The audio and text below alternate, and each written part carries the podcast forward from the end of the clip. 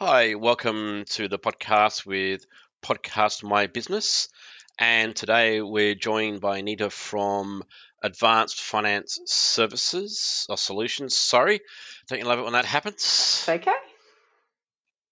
All right. So, um, yeah, so that's advancedfinance.com.au. How are you going, Anita? I'm fabulous. Thank you for inviting me to join you today. No problem. And uh, mention that we did this last Friday, but uh, working from home, which we're all doing at the moment, there was some jackhammering in the building and it ruined last week. So this week's going to be even more awesome. we just had a little practice. we did, and practice makes perfect, um, which is great. okay, so advanced finance solutions. Um, what is it that you actually focus on?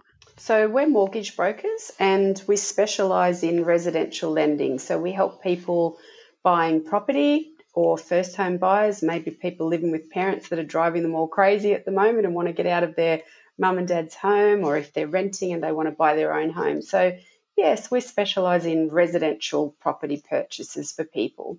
And also that with you know with, with that comes say someone if they want to buy a property through self-managed super fund or they want to do a refinance or restructure, anything to do with a mortgage. Hmm. Well, it's interesting at the moment because of the event, which I'm calling the COVID recession and pandemic. And if you think about the start of each one of those words, the letter, it's been crap. That's one word for it. yeah. uh, you know, I, I, think I think it's probably a, good word to use, but there we go. Look, there's lots of things happening with the mortgages and so forth. Um, I was walking down the street the other day and I saw a whole queue of people um, outside of property for inspection. Now that people can do that um, for an, an auction, I thought it was the auction day, but it's not for another two weeks. So there is lots of good activity happening out there. Yeah, so we've gone from what I, in my opinion, we had a, a, a seller's market before the event, and now at the moment it's turned around a little bit and it is a little bit more of a buyer's market. So you are getting a lot of buyers coming out going, right, what, what bargains are out there? What can we get this property for? And it's certainly created a little bit of activity. I, I kind of expected the property market would have gone way down uh, during the event, but in you know the areas where we operate, I haven't seen really much downturn at all, but there definitely is some motivated vendors and the market is freeing up a little bit more. So it is more attractive for buyers without a doubt. Yeah, and that's the thing. I think there's been an, a, an overestimation, which is one of those things, about the impact in Australia for the event. So um, I guess there's going to be a lot of people out there looking to refinance or considering getting an investment property. What would be some tips for people doing that at the moment? So right now, um, even though the banks have a lot of them have got policies around JobKeeper and JobSeeker and things like that, there's not a lot of loans getting over the line for those people. So you really need to be in really stable employment and have secure positions to be able to take out a mortgage. And I think that's probably responsible lending anyway. You really don't want to be taking out a new loan that's going to end up in hardship down the track. So you definitely need to be in stable employment. And my advice is even though I'm a mortgage broker, my advice is definitely use a mortgage broker because they're going to help you source, you know, a really suitable long-term loan for you. There's no use grabbing the cheapest loan with the cheapest lender if in a year's time that that loan's going to jump up to some crazy interest rate. So you want a, a lender that you're going to be really happy with and make some sensible choices and the broker can explain all the different sorts of loans the advantages of offset or redraw instead, or fixed variable, or maybe a mix. Uh, there's so many things to consider, and unless you are a full time mortgage broker in the industry, you've got really a very small idea about what's going on unless you're doing a lot of research yourself. Well, that's exactly right because there was a recent example with ME Bank who um, they had customers who had put money into the redraw, and ME Bank went, well, uh, we're going to take that money for whatever technical reason they justified it without bothering to tell people. And there's a danger with redraw, but less so for um, for offset. So, what is the difference between the two? Okay, so It actually it's a little tricky that one. So offset is a savings account that's linked to your mortgage. So if you have money sitting in the offset, that money is taken off the balance of the mortgage when they're calculating their in, the interest for the month. So just say for example, uh, you had $200,000 owing on your mortgage and you had $10,000 in your offset. Your interest is going to be calculated at 190,000. So that you know those accounts can be very handy.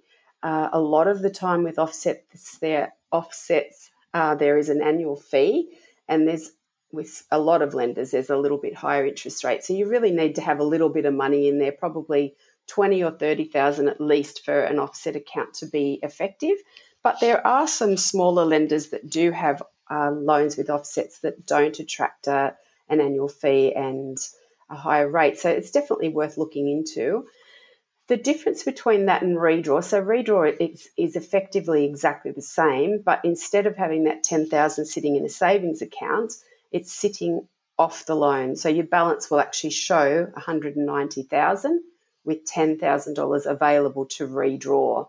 now, what happened with the members' equity clients is that members' equity, as you said, decided that they were going to take those funds and um, and use them for whatever. I'm not exactly sure what what the purpose was.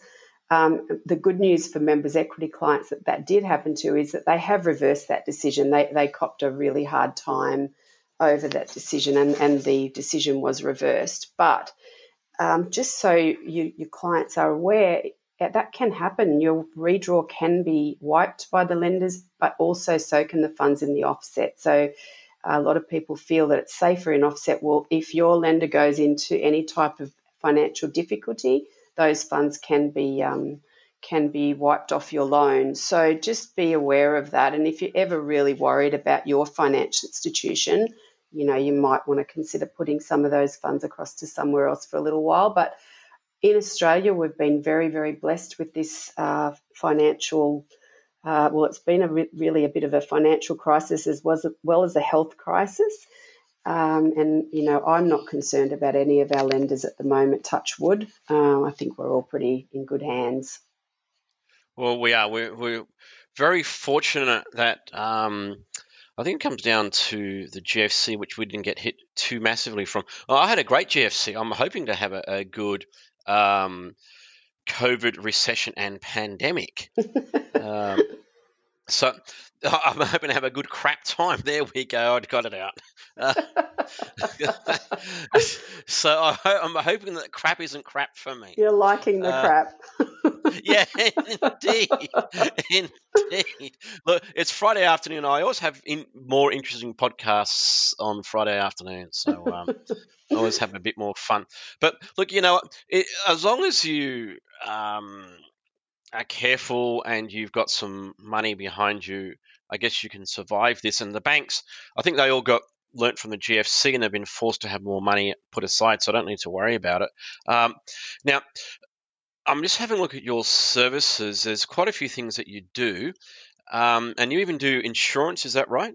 We do refer to insurers for, uh, we're required actually to check that clients have uh, life, income protection, and those type of insurances. The clients don't have to have those, but we do have to find out if they have them now under responsible lending. And then if they don't, that we need to refer them to someone who can, you know, discuss their insurance needs. So, yeah, we um, we have a panel of people that we refer to for that type of thing. Yes. Hmm. All right. Well, I guess most people have got it through super anyway. So yeah, that's that. true. Yes. Yes. All right, cool. Now we're running out of time, um, and I already got the tips in, which is good because uh, we're talking finance stuff. So I'll let you give the obligatory warning of general advice only, blah, blah, blah, blah. Yes, absolutely. So all of the information that we give is general advice until we've, you know, ab- done a fact find with you and we've been able to obtain your information, then we can give personalised advice. But yeah, we're just um, giving having a general chat today. So definitely take on board what we've said, but make sure that it's appropriate for your personal situation. Definitely. Fantastic. Okay. Well, look, I mean, that's great. Um, anything else you'd like to add?